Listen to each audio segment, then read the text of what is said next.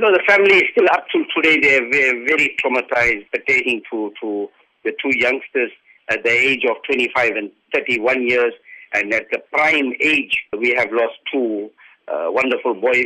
The bail application was set down for 2 o'clock yesterday at the magistrate court. The family has decided that they will not oppose the bail with the investigating officer. And, and we say, uh, we Islamically, we say we belong to God and we return to God. Whatever, whatever happened is happened. We cannot get those boys back.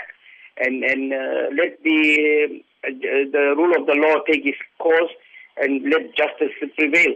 And let's talk about subsequent court appearances now. Will the family be attending these court appearances? Are they ready for it? The matter is we're going to come before court again. The uh, trial date is which is going to be set down.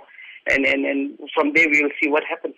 Help us understand the two gentlemen that passed away. Paint us a picture of the kind of people they were. You won't get two young gentlemen, you know, they would not hurt a fly, but apparently you know, sometimes uh, in, a, in a case like this, yeah, uh, for a small parking issue, uh, so somebody, the you know, the the, the, the suspect lost his cool and and, and, and fired uh, fired at them. The one was with, with three bullets, and the other son was with, with two one bullet. And, and you know, these things happen. You know, we have to just accept it, and there's nothing we could do now.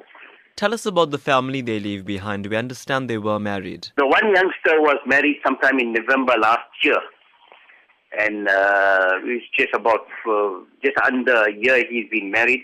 And uh, both the sons haven't got children uh, at this, uh, they don't have any children.